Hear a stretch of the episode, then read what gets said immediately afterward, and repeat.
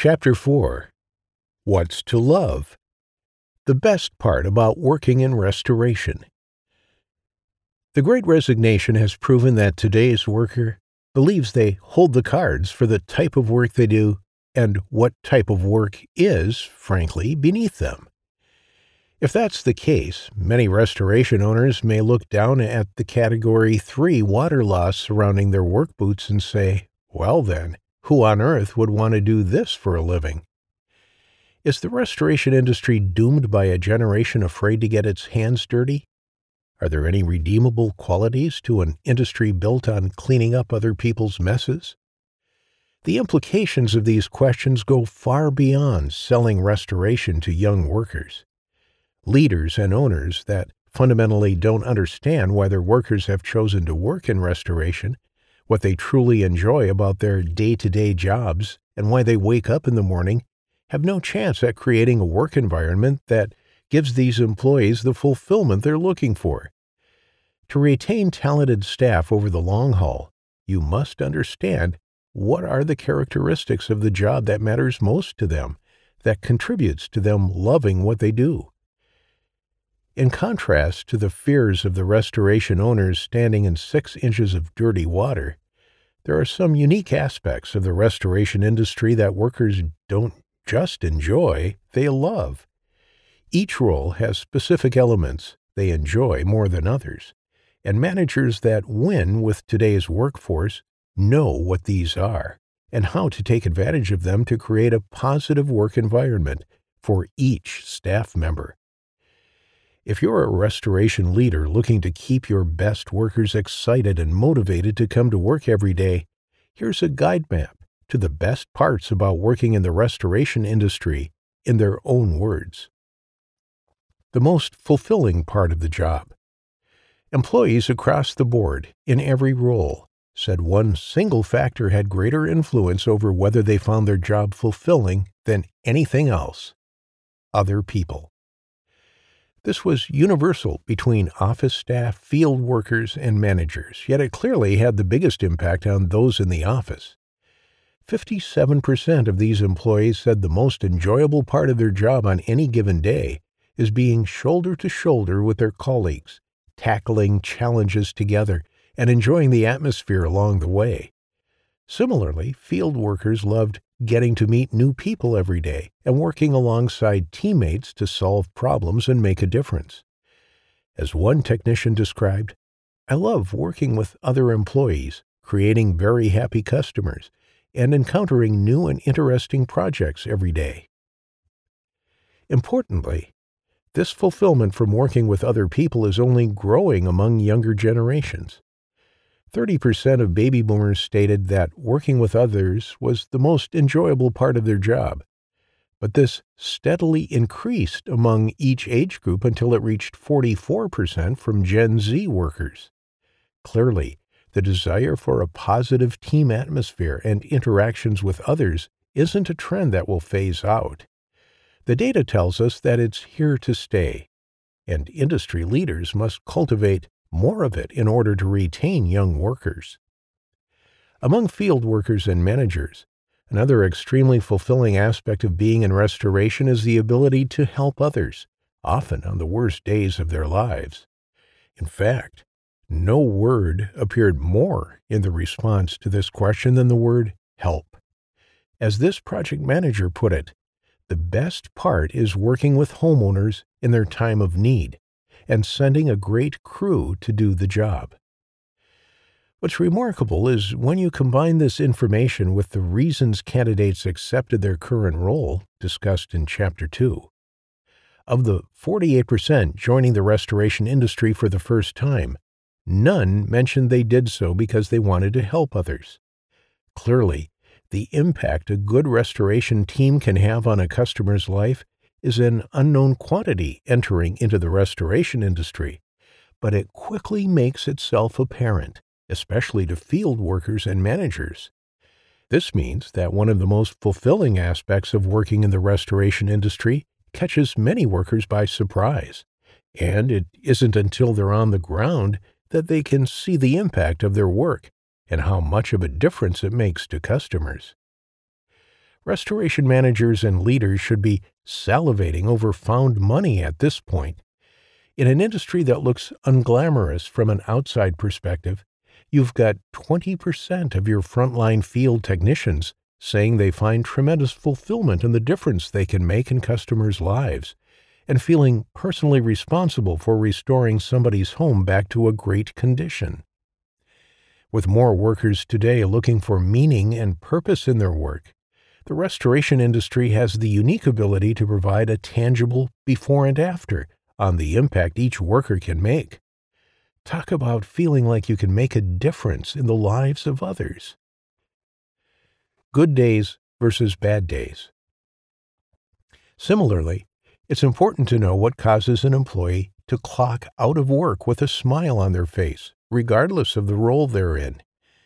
If each worker is looking in different directions to receive fulfillment from their job, the question must be asked Did they succeed? Do they go home feeling accomplished, excited for another day? Or do they leave work battered and bruised, unsure of how long they can postpone their inevitable last day? The answers provide an important glimpse into what workers feel is most valuable and where they get their sense of accomplishment or lack thereof from. We asked the restoration workforce what causes them to have a great day, and more than any other response, workers told us their happiness was directly tied to how productive they felt on any given day. This was especially true among office staff, who love connecting with their colleagues, but not at the expense of a hard day's work. For field workers, the desire for productivity was just as strong, but their success metric for a good day versus a bad one came down to how many surprises popped up throughout the day as a result of poor planning. Clearly, these workers have been burned so many times by materials not being delivered, scope creep, co-worker no-shows, and more that just getting through a day without a bunch of new fires emerging is itself a good day. As one worker put it, the best days are when I'm given a good scope and the tools to be able to complete the job properly. Something that seems so simple in theory tends to be remarkably difficult in practice. But these warning signs should not be ignored by managers. Workers want to do their jobs well. And until managers can do their jobs well, their workers are going to go home frustrated and angry instead of fulfilled. Creating the best place to work. In a leaky bucket industry with high turnover, how can industry leaders use this data to their advantage? We've learned that if the younger generations aren't enjoying the job, they tend to leave so the goal is to create an environment that maximizes employee enjoyment. The good news is that almost every one of the factors mentioned by workers in the Restoration Workforce Survey is well within company control, so proactive managers have lots of tools in their tool belt. Eliminate process breakdowns that kill productivity. Let's start with the most obvious problem first. Workers are happiest when they feel productive Yet many of them run into routine barriers to that productivity. For field workers, that's showing up to a job site without the necessary materials or being surrounded by poorly trained colleagues who don't know what they're supposed to be doing. More on this in the next chapter. For office workers, this is an unclear picture on what they're supposed to be doing on any given day, or numerous interruptions that keep them from doing the work they need to get done. As one office worker told us, a good day is a day with no phone calls, no issues on jobs, and no distractions from me completing my to dos. Management's job is to surround workers with the structure and communication necessary to get these workers to their desired productivity state. When workers arrive on site and the scope of work has not been clearly defined, that is a process breakdown. When an office administrator can't complete her to dos because she keeps getting phone calls from confused techs in the field, that is a process breakdown. The onus is on management to do the hard work of defining company processes and keeping them at the forefront of employees' minds so they are not being killed by a thousand paper cuts throughout the day and going home frustrated because they couldn't complete the simple task they were hired to do. Encourage team culture. There are countless ways you can strengthen the connection coworkers feel with each other, and most of them simply require intentionality. Learning about your staff, initiating weekly check ins, and acknowledging traits and personalities go a long way and cost the company nothing. So, you must create opportunities for these interactions, and you'll want the interactions to feel organic. In order to build positive relationships among your staff, give them opportunities to get to know one another. Stop and consider the members of your current team. What rituals could you instill that would bring them together? Maybe a monthly flag football game or a street hockey tournament. Order pizzas on Fridays and bring in donuts on Mondays. Find little opportunities for colleagues to connect over lunch. Remember and acknowledge birthdays, recognize excellent work, and show concern, not just anger, when someone slips up. In short, pay attention to your staff and provide small additions that make work a more pleasant experience. It's easy to pretend that these environments don't matter. But when you are drowning in employee turnover, there's no ignoring the wants and needs of your workforce. According to the data, Today's workers continually choose careers that value human connection. It's up to you to decide if your workplace is one of them. Invest in your staff's soft skills. It's tempting to believe that, as a company owner, you have little to no control over your field tech's customer interactions.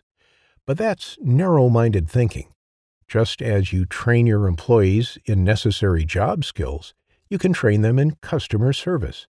Many blue collar workers aren't particularly comfortable interacting with customers, and therefore they need to see strong leaders model this behavior for them. Previously, KnowHow analyzed over 1,000 one star customer reviews in the restoration industry.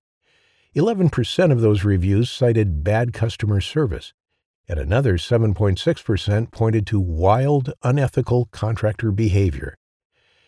The underlying issue is that many company leaders don't realize the importance of soft skills training when it comes to their frontline workers. Dan Cassara, Chief Executive Officer of Core Group, told us, I cannot stress enough that you've got to invest in your frontline staff. They're the front door to your business. Your workers will likely be the only reflection of the company your customers will see, so it's critical they know how to make customers feel comfortable and calm. This is doubly true because workers have told us there are few things that feel more fulfilling than seeing a customer with a smile on their face at the end of the job. By investing in your workers' ability to assuage the concerns of a new customer and guide them through the process from chaos back to order, you not only strengthen your company's perception among clients, you strengthen your workers' loyalty to your business. Every call you receive is an opportunity to create an amazing, fulfilling experience for workers and customers alike. Alternatively, poor customer service can pour gasoline in an already blazing fire. Set standards for how your employees should carry themselves when wearing your company brand. Demonstrate how to meet those standards and hold them to it your customers and employees will thank you for it. Encourage responsible autonomy. One last thing workers consistently valued was the sense of autonomy they felt when out on a job site or managing their own task list. This means that company leaders must be intentional about putting the right infrastructure in place that creates autonomy yet maintains accountability. The last thing a worker wants is to be standing in a customer's house, knee deep in a pool of water, and not know what to do because their manager told them they'd get to water damage training later. At the same time, as we discussed in Chapter 3, workers just being told to hop on the phone if they ever have any questions is just as damaging for the health of your business and happiness of your worker. What's the right balance? It all comes back to sufficient structured training. The first and most impactful way to train your employees is to arm them with instantaneous access to the company's processes, workflows, and procedures through a software tool like KnowHow. With all the information in one place, there is no reason a skilled worker can't handle any situation within the company's purview. Secondly, company leaders must continually push company values. Any worker discipline or positive feedback should all be rooted in your company values. Hammer these ideas home so that your employees can refer back to them when they need clarity. This is how you ensure your staff knows what is expected of them. Additionally, invest in teaching problem solving skills so that when an employee has an issue, they have the resources to figure it out on their own.